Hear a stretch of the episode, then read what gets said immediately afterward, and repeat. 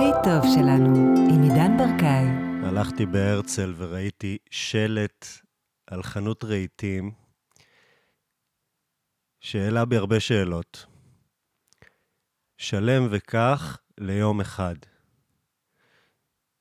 בקריאה ראשונה קראתי שלם וכך ליום אחד.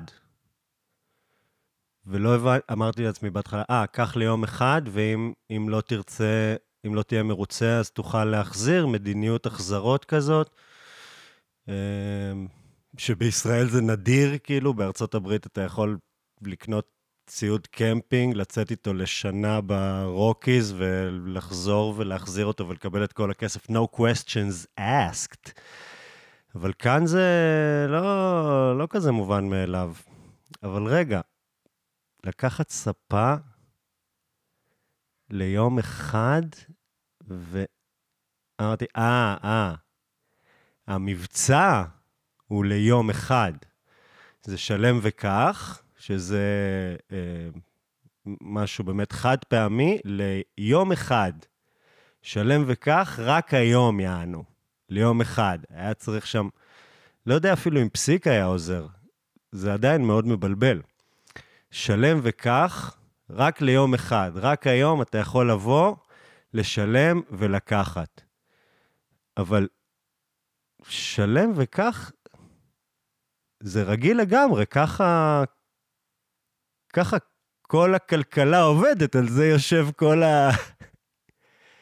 כל החברה שלנו יושבת על זה, שאתה יכול לשלם על משהו ואז לקחת אותו, אז מה... מה העניין? שלם וכך, כאילו, אתה לא צריך לחכות, כאילו הספה, במקום שהיא תגיע מהמחסן ותחכה לה כמה ימים, אתה כאן, אתה משלם ולוקח. אבל, אבל איך אני לוקח, איך אני לוקח ספה? אני בכל מקרה אצטרך הובלה, מחכה משאית של הובלה ממש מחוץ לחנות. וברגע שאני משלם על זה, היא עולה למשאית וישר מגיעה אליי הביתה? זה יותר טוב מספה שמגיעה אליי למחסן, מה, מהמחסן אליי הביתה אחרי כמה ימים?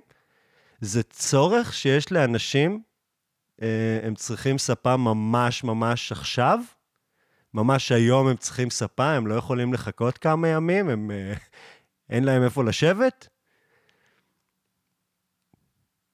הרבה שאלות. אני קניתי ספה פעם אחת בחיים שלי, אני חושב שהייתי כאן חצי שנה בלי ספה, וואלה, הסתדרתי.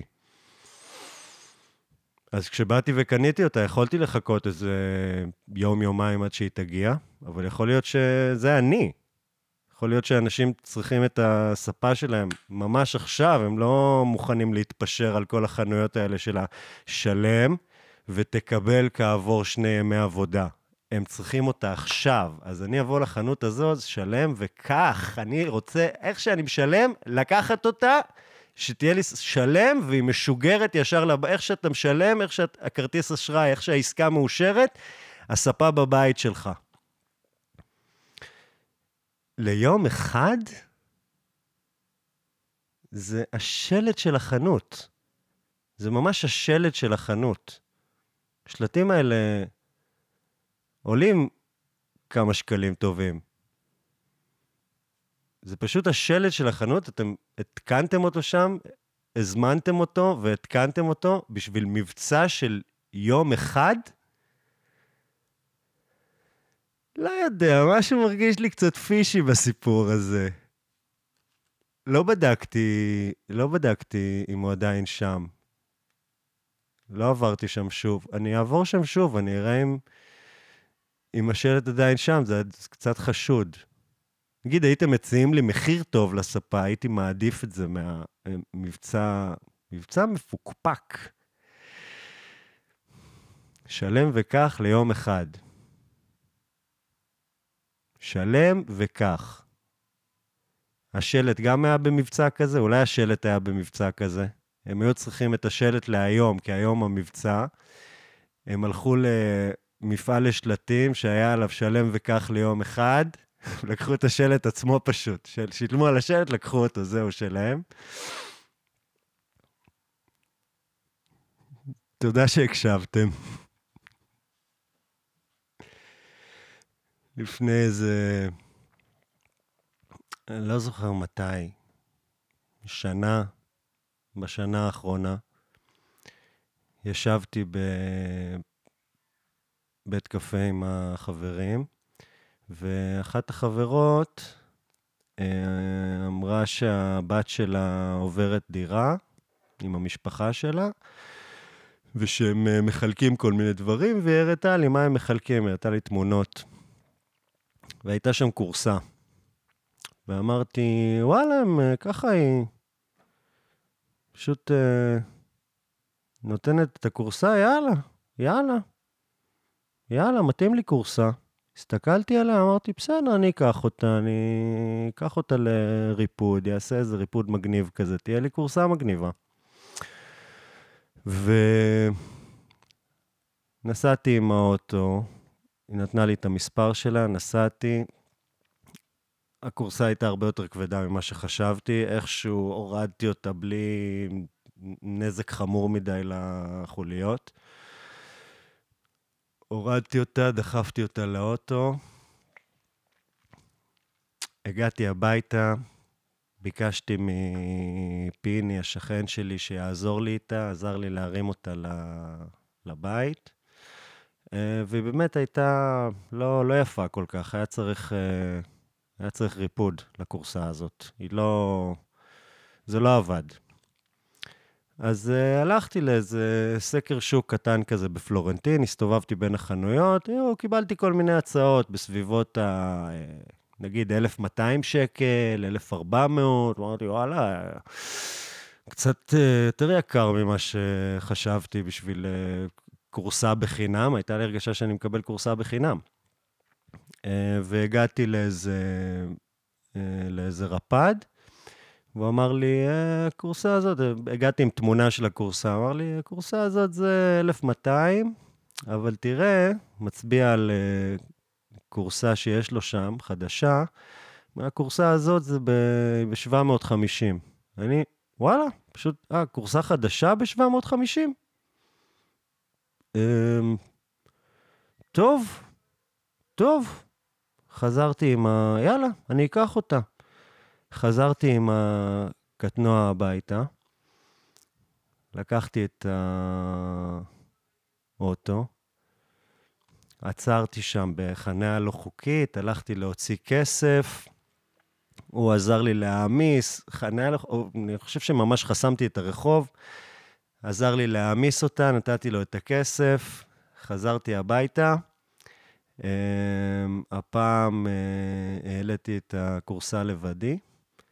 העליתי אותה, ואז ירדתי, יש לה גם את הזה של הרגליים, הרמתי כורסה ממש, ממש נחמדה.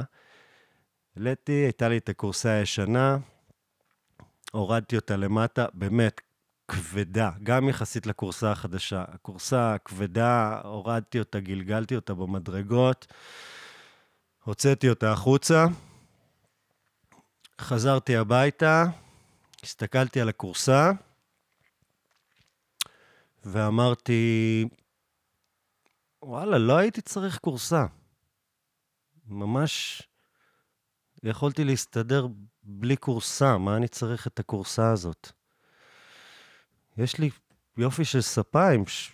עם המילה שאני לא אוהב להגיד, שזלונג, הנה, אמרתי אותה. אה, ועכשיו יש לי גם אה, כורסה בשביל שאני אוכל אה, לשבת עליה בשקיעה ולקרוא ספרים. באמת, לא השתמשתי בה. אמ, ומקסי התחיל אה, לישון עליה, והתחיל גם לחרע לה את הצורה, ומה הוא לא עשה עליה? הוא עשה עליה פיפי פעם אחת, הוא הקיא עליה. הבנתי שבעצם קניתי את הכורסה הזאת למקסי, גם בצבע של הצעצועים המשוגעים האלה, יש כאלה מבנים משוגעים לחתולים שהם מטפסים וזה, בדיוק בצבע, בעצם זאת הייתה כורסה בשביל מקסי. אמ, אז אה, הייתה לה פואנטה. עכשיו, מה אני בא לספר?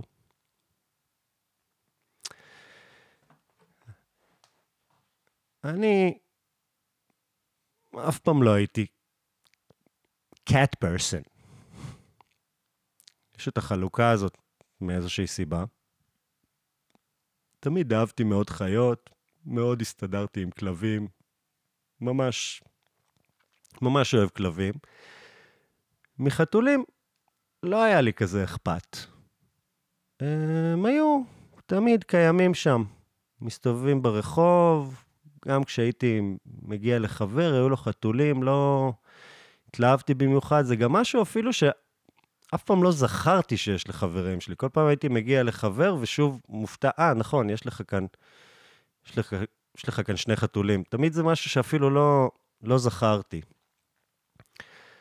אה, ובחצר של הבניין מסתובבים כל מיני חתולים.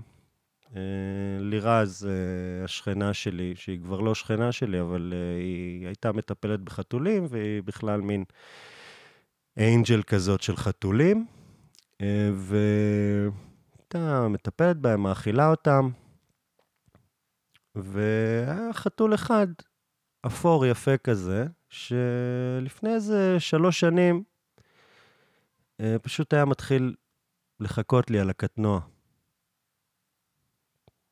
הייתי יוצא בבוקר לקטנוע והוא היה שם. ואז, אחרי כמה זמן, הוא היה מתחיל גם אה, לעלות אחריי הביתה, שהייתי פותח את הדלת והוא היה שם בחוץ. ו... באיזשהו שלב התחלתי לתת לו להיכנס, וזה היה חמוד. הייתי קורא לו אז שולי, כי לא ידעתי שיש לו שם, אחר כך לירז אמרה לי שקוראים לו מקסי. והוא לפעמים היה נכנס, וזה היה חמוד כזה. הייתי מצטלם איתו, והייתי כזה משחק איתו, ו... באיזשהו שלב, אני לא זוכר בדיוק את ה... מה קרה אחרי מה, כי אני פשוט לא זוכר את הסדר של החיים. אה, לירז התחילה כזה יחד איתי, לאט לאט להכניס אותו לחיים שלי. קניתי לו אוכל, והוא היה אצלי יותר ויותר.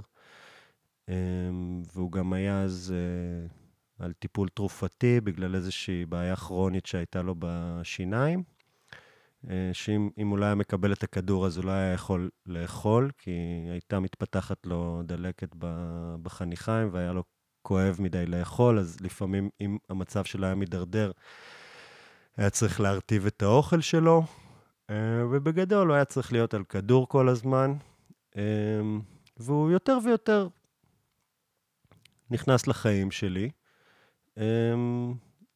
וזה היה חמוד, אבל עדיין התייחסתי אליו כמו איזה צעצוע חמוד כזה, ש... שהיה נוכח בחיים שלי. אמ, בהתחלה גם הייתי משחק איתו, הייתי מציק לו, היה שורט אותי, ואהבתי את זה, היה נושך הרבה, ואולי היה נותן כל כך ללטף אותו גם, באיזשהו שלב הוא התחיל לתת ללטף אותו בראש, וגם אני קצת למדתי איך, איך להיות איתו. בבטן הוא ישר היה דופק לך נשיכה אם היית נוגע לו בבטן, והבטן זה המקום הכי רך ונעים, אז הייתי חוטף נשיק... נשיכות. אמ, וככה הוא יותר ויותר נהיה חלק מהחיים שלי. הוא עדיין היה יוצא החוצה. אמ, באיזשהו שלב, כשכל הטבעת חנק של הקורונה קצת השתחררה, התחלתי לנסוע לחו"ל, ושם הוא כבר היה ממש החתול שלי, היה לו כאן ארגז וחול, והוא הייתי אומר אז שהוא חיפש מישהו שיוציא עליו כסף. היה לי פרצוף של מישהו שמוכן להוציא עליו כסף, כי אין מה לעשות, החתולים האלה צריכים את הכסף שלנו. ו... ו... ממש הייתי נוסע, הייתי מחפש מישהו שיהיה כאן בדירה בשביל לטפל בו. זה היה, יש הרבה אנשים שעושים כאלה, כזה house sitting, ו... אמ, אה, בתמורה לשמירה על אה, חתולים ועציצים, הם אה, מקבלים סאבלט בחינם.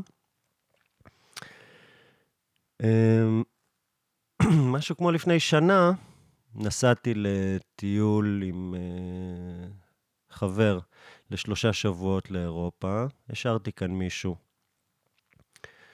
שישמור עליו, קיבל הוראות איך לתת לו את הכדור, הוא היה חצי כדור כל יומיים, um, והמצב שלו היה בסדר. ואז כשחזרתי, לא שמתי לב לזה ממש בהתחלה, ובאמת, כאילו גם, עוד לא היה לי ממש חיבור רגשי אליו. זאת אומרת, לא ידעתי שהיה לי. היה לי כבר, אבל לא ידעתי. כי הוא, הוא נראה כזה כאילו הוא מנצל אותי. חזרתי אחרי שלושה שבועות, פתחתי את הדלת, הוא אפילו לא יצר קשר עין. הוא פשוט חלף על פניי ויצא החוצה, כאילו סוף סוף הגיע מישהו לפתוח את הדלת.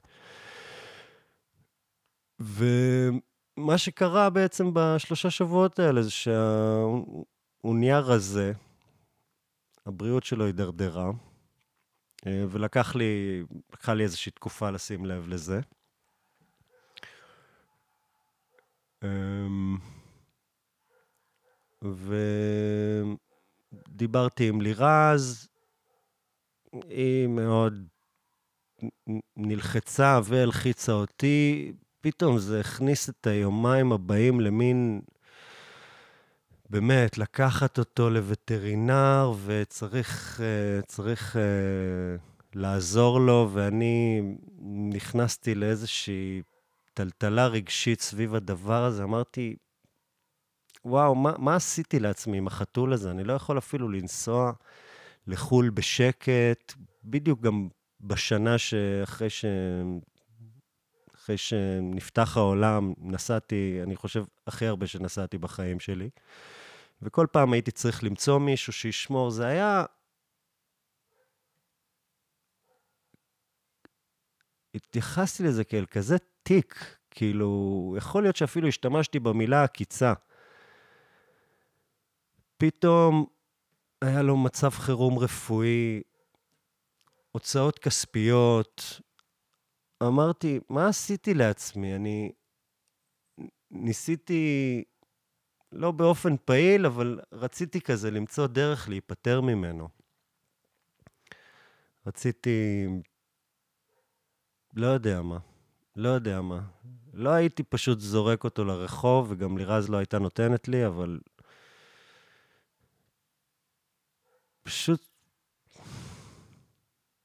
היה גדול עליי. היה גדול עליי. לקחנו אותו למרפאה, הם עשו לו בדיקות, ו... והם אמרו, טוב, צריך להרדים אותו. ו...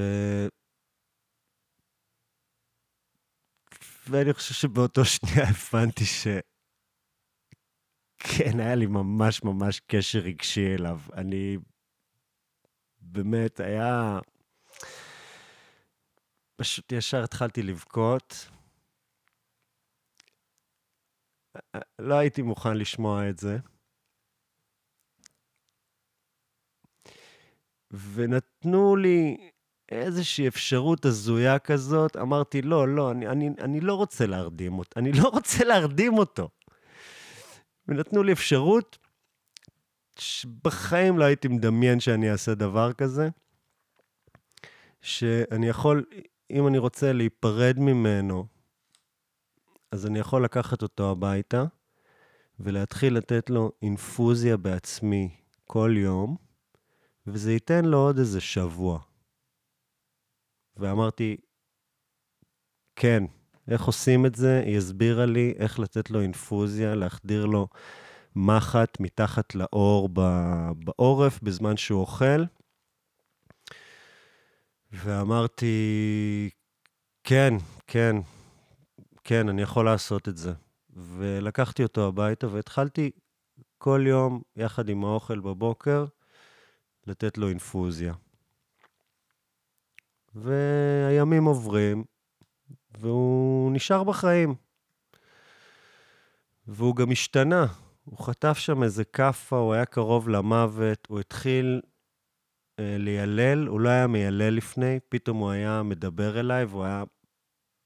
כאילו, הוא הבין שבעצם עם יללות הוא יכול לקבל דברים, שיש כזה, נפתחה לו דלת היללות. הוא כל הזמן היה רוצה לשתות ממקום אחר, עומד במקלחת, מיילל לי שאני אפתח לו את המים, עומד על הכיור, מיילל לי שאני אפתח לו את הברז. עומד ליד הדלת, מיילל שאני אפתח לו. עדיין אפשרתי לו, הייתי הורה מאוד מאפשר. והוא יצא, ובאמת uh, המצב שלו השתפר, הוא גם התחיל לעשות עוד משהו שהוא לא עשה לפני, הוא התחיל לגרגר. ולגרגר זה משהו שאני יודע שמאוד, ככה חתולים מבריאים את עצמם עם התדר הזה. אז הייתי מלטף אותו והוא היה מגרגר.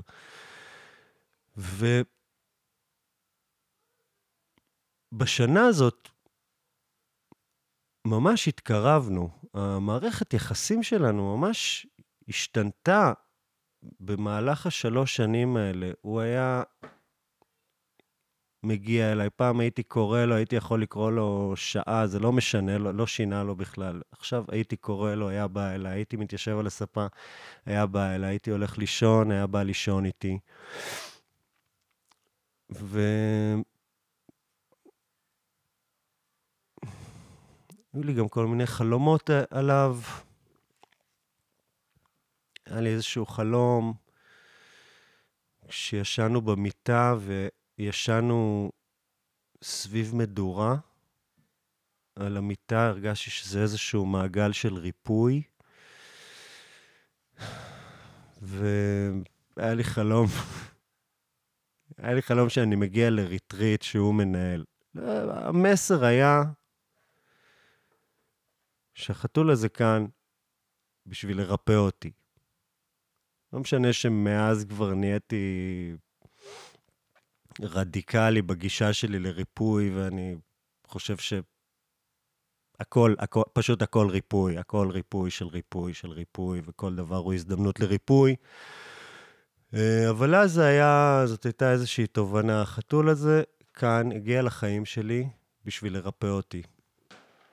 אז חשבתי שזה איזשהו ריפוי פיזי. אמ,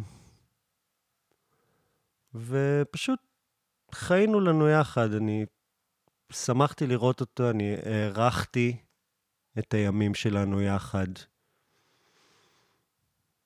זה איזשהו עניין גם עם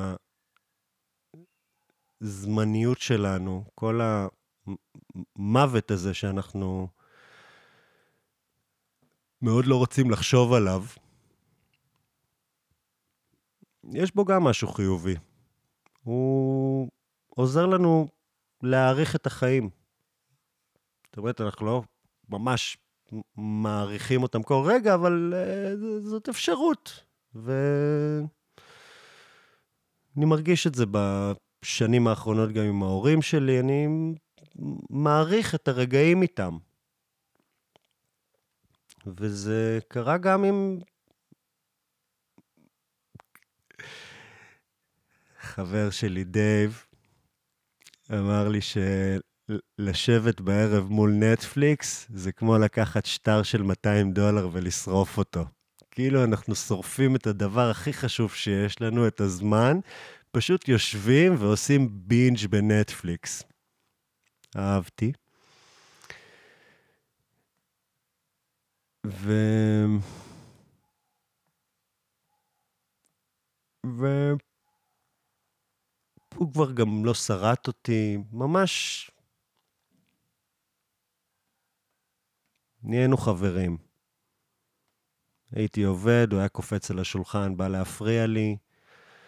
פעם גם הייתי כועס עליו אם הוא היה הורס כאן משהו בבית, שורט את הספה, הייתי כזה, לא, לא, היה שופך אה, עציץ, היה עושה פיפי איפשהו. הפסקתי לגמרי לכעוס עליו על הכל.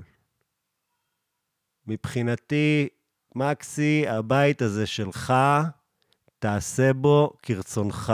לא הפריע לי כלום, אני רק אהבתי את היצור הקטן והמסריח הזה, ווואו, הוא היה מסריח. הוא היה כנראה החתול הכי מסריח שיש. גם מהגוף והפה שלו, פשוט סירחון ממעמקי השאול, באמת. פה כזה מסריח, וזאת זאת חברות אמת. לאהוב את הפה המסריח של חבר שלך. זאת חברות. הוא גם היה ביום הולדת שלי, היה מה זה צ'יל, החתול הכי צ'יל. ילד רחוב כזה. היה עומד בשמש, עוברים לידו כלבים, בני אדם, לא היה אכפת לו מכלום. אני חושב שזה בגלל שהוא חווה את המוות הרבה פעמים. פשוט היו לו, הייתה לו פרספקטיבה נכונה על החיים. לקח דברים בפרופורציה. שום דבר לא הפחיד אותו. אנשים ישבו כאן, היו כאן איזה 40 איש, לא נלחץ, כל מי שישב על הספה בכיף, הניח עליו את הראש. כזה חתול.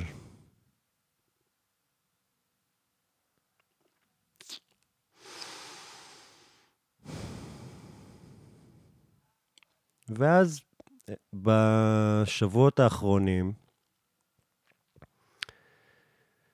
שמתי לב שהוא...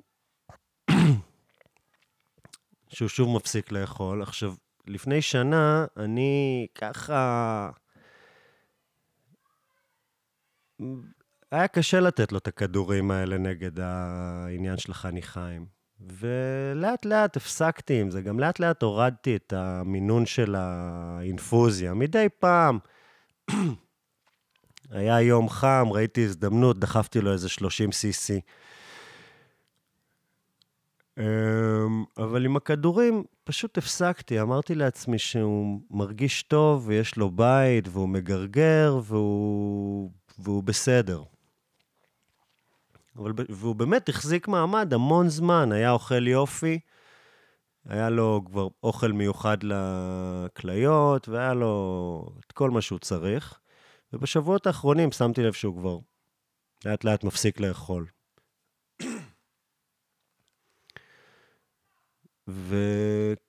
וקצת, יכול להיות שקצת התעכבתי עם זה, גם, גם הייתי עסוק, או, ש, או שהדחקתי את זה, ובאיזשהו שלב אמרתי, טוב, טוב, הוא לא אוכל, התחלתי לקנות לו כל מיני אה, אוכלים אה, רכים, לנסות להאכיל אותו. בהתחלה אכל איזה אוכל אה, ממרח כזה בטעם דגים, והתחלתי לעשות לו כל מיני קומבינות, לקחת אוכל בפחית, לערבב בבלנדר, להפוך את זה לעיסה כזאת שיאכל, הוא פשוט באיזשהו שלב הפסיק לגמרי לאכול. ו... וגם התחיל קצת להתנהג מוזר. אז כשהוא גסס בפעם הקודמת, הוא כל פעם היה, הייתי מוצא אותו באיזה פינה ב, ב, בחדר מקלחת. לירז אמרה לי ש... שהם עושים את זה כשהם, כשהם הולכים למות, הם מתרחקים ומוצאים איזה מקום מסתור בשביל אה, למות בהם, והוא היה מתחיל להיות על מקומות גבוהים, על הכיסא, יום אחד מצאתי אותו על המקרר, על הארון במטבח, מקומות שהוא אף פעם לא הגיע אליהם, שפירשתי את זה גם ככה, או שאולי בגלל שהוא חלש, אז הוא מטפס למקום יותר בטוח. יום אחד קמתי בבוקר, הוא בדרך כלל היה קם, היה ישן איתי במיטה. ממש הייתי מחבק אותו וזה, ובחורף הוא היה כזה חמוד. שגם, פעם דיברתי על זה בציניות, יופי, הוא פשוט, אני, אני, אני הגוף חימום שלו, הוא בא בשביל, אה, מנצל אותי בשביל החום, אבל זה, זה, זה, זה נתן לי אהבה. אהב אותי. יכול להיות שהוא ממש אהב אותי? אני חושב שכן. הייתי חוזר עם הקטנוע, הוא היה בא, הייתי מרים אותו למעלה.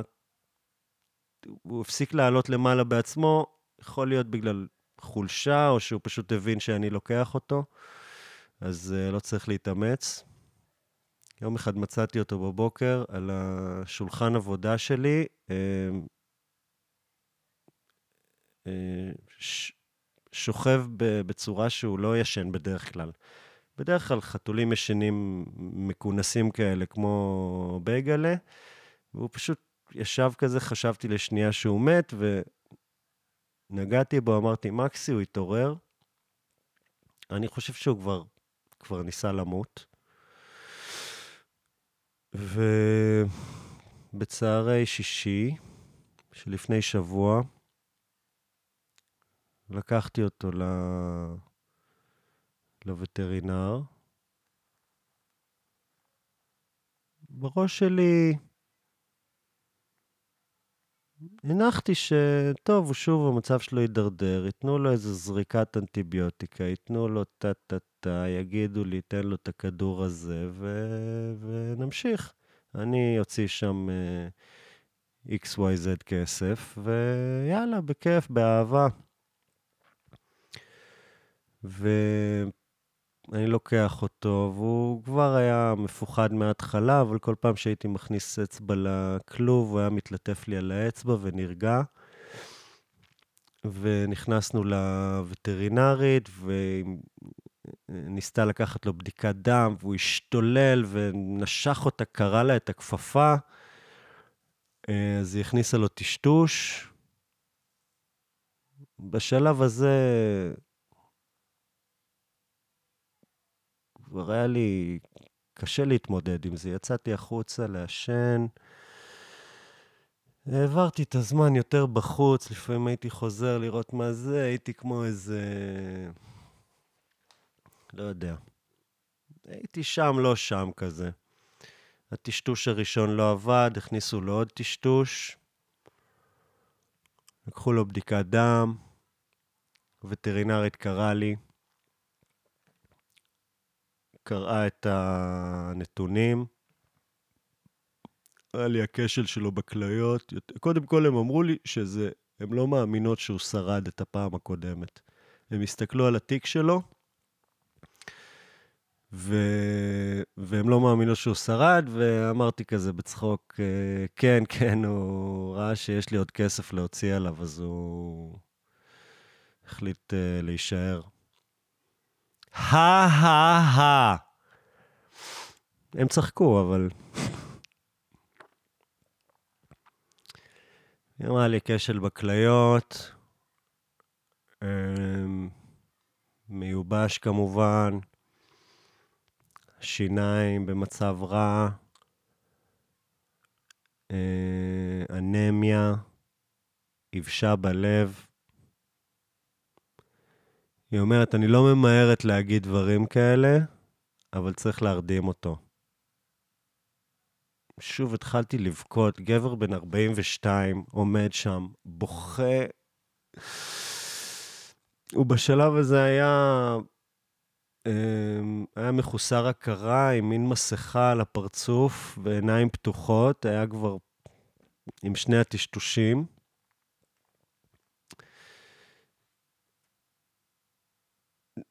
עדכנתי את לירז, היא הציעה לבוא, אמרתי כן.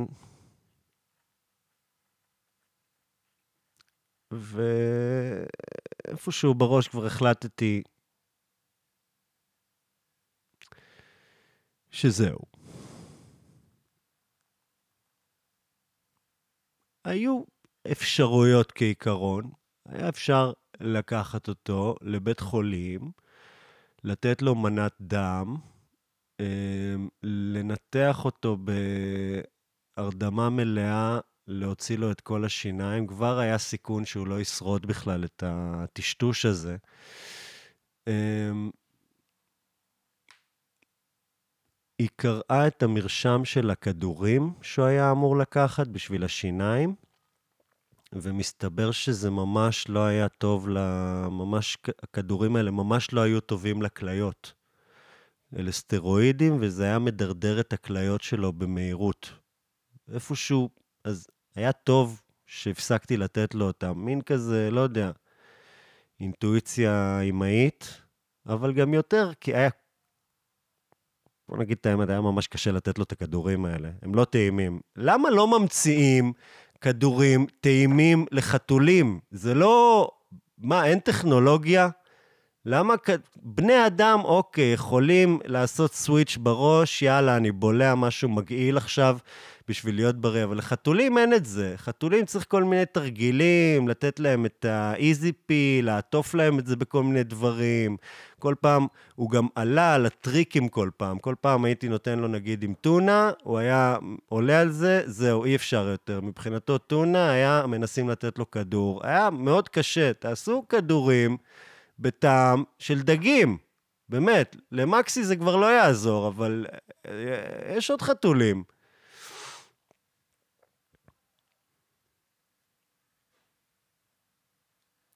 ולירז הגיע, אני פשוט...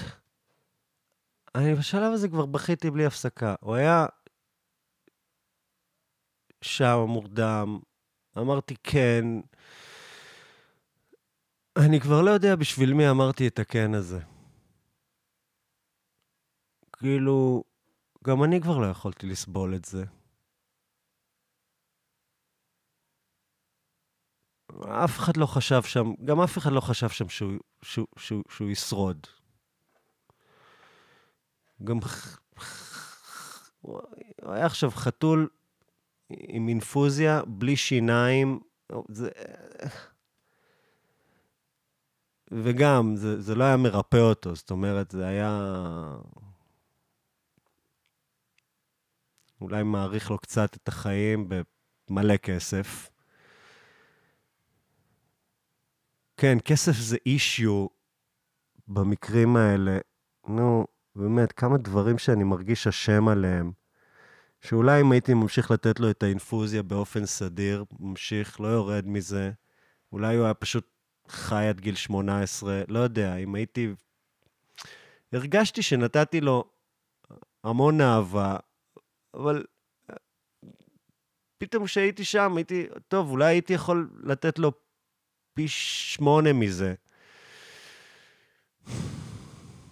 עשיתי את הכי טוב שלי. אמרתי, כן, כן, כולם שם הסכימו עם זה גם. כן. כן, כן. בואו נרדים אותו.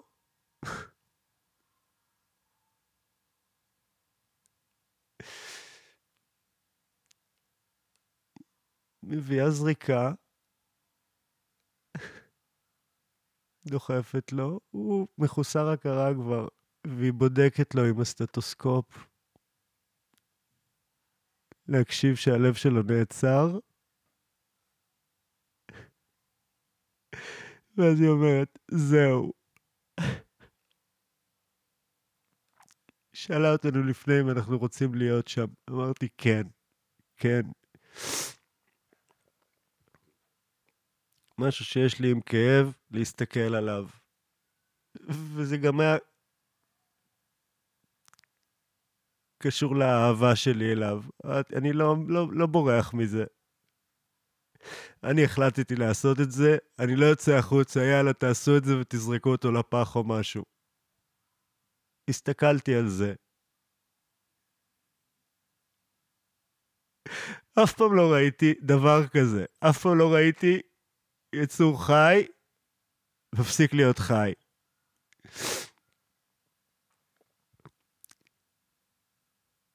זאת אומרת, לא משנה מה וכל הדרכים שיש לך בשביל להתמודד עם רגעים קשים בחיים, הסופיות הזאת,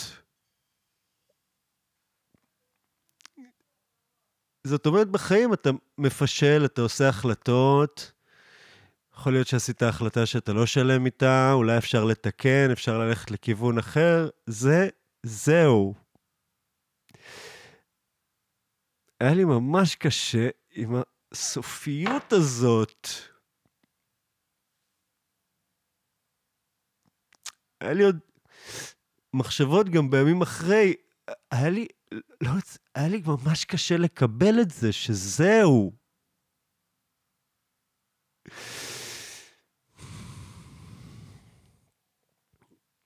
לירז שאלה אותי לפני זה, מה, מה אתה רוצה לעשות אחר כך?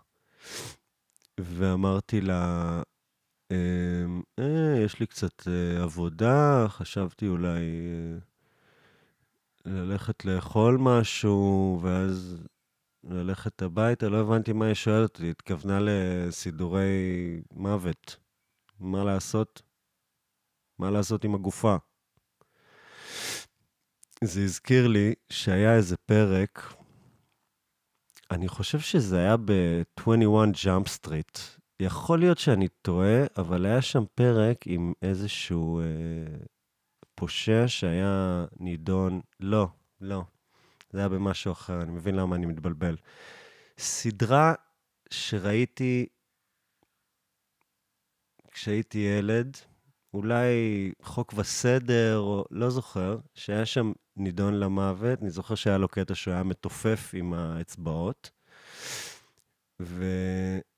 ושנכנסו לשאול אותו מה אה, חשבת על, אה, כאילו, על מה אתה רוצה שיהיה אחרי המוות שלך, אז הוא אמר להם, אה, כן, אני חושב שג'וני דפ צריך לשחק אותי בסרט עליי.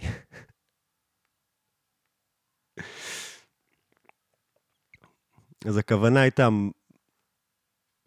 מה אני רוצה לעשות.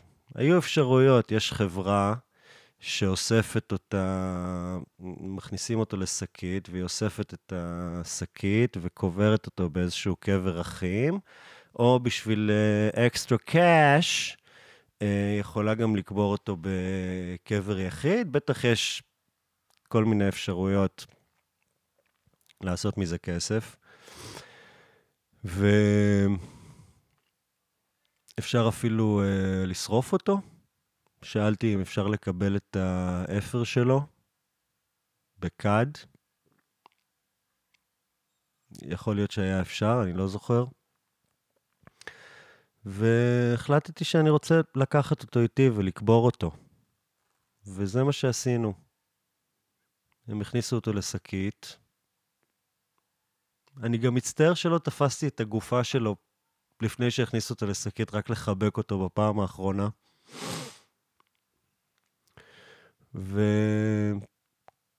וכתבנו עם טוש על ה... כזה מסקינטפ על השקית, כתבנו, שנינו כתבנו הקדשות, גם לירז מאוד אהבה אותו. כתבתי לו, אוהב אותך, עידן, לב. ולקחנו אותו וקברנו אותו בפארק ליד הבית שלי. כבר עליתי לקבר פעמיים. בפעם הראשונה גם ראיתי פרפר לבן. אומרים שזה קשור, שזה הנשמה של הפרפר.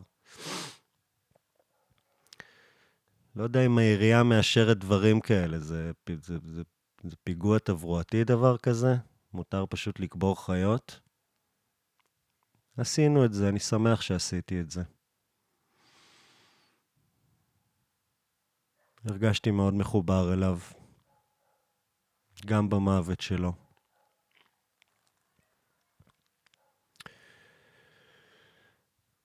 וואלה,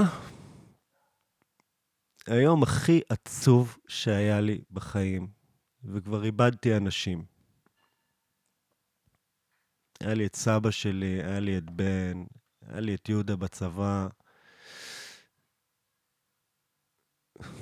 כל כך אהבתי את היצור הקטן והמסריח הזה, ואני חושב שגם הוא אהב אותי. אני בטוח שהוא אהב אותי.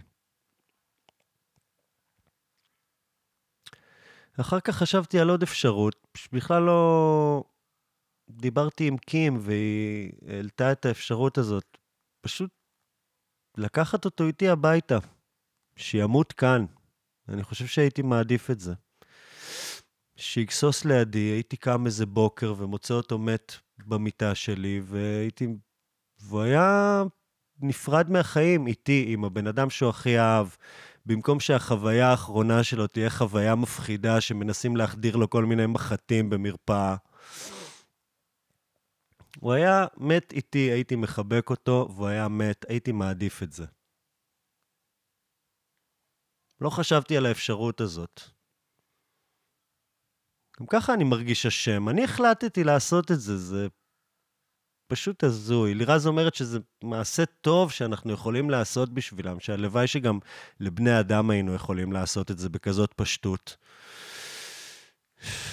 אבל עדיין, אני אף פעם לא החלטתי שמישהו ימות. במיוחד לא על חבר טוב.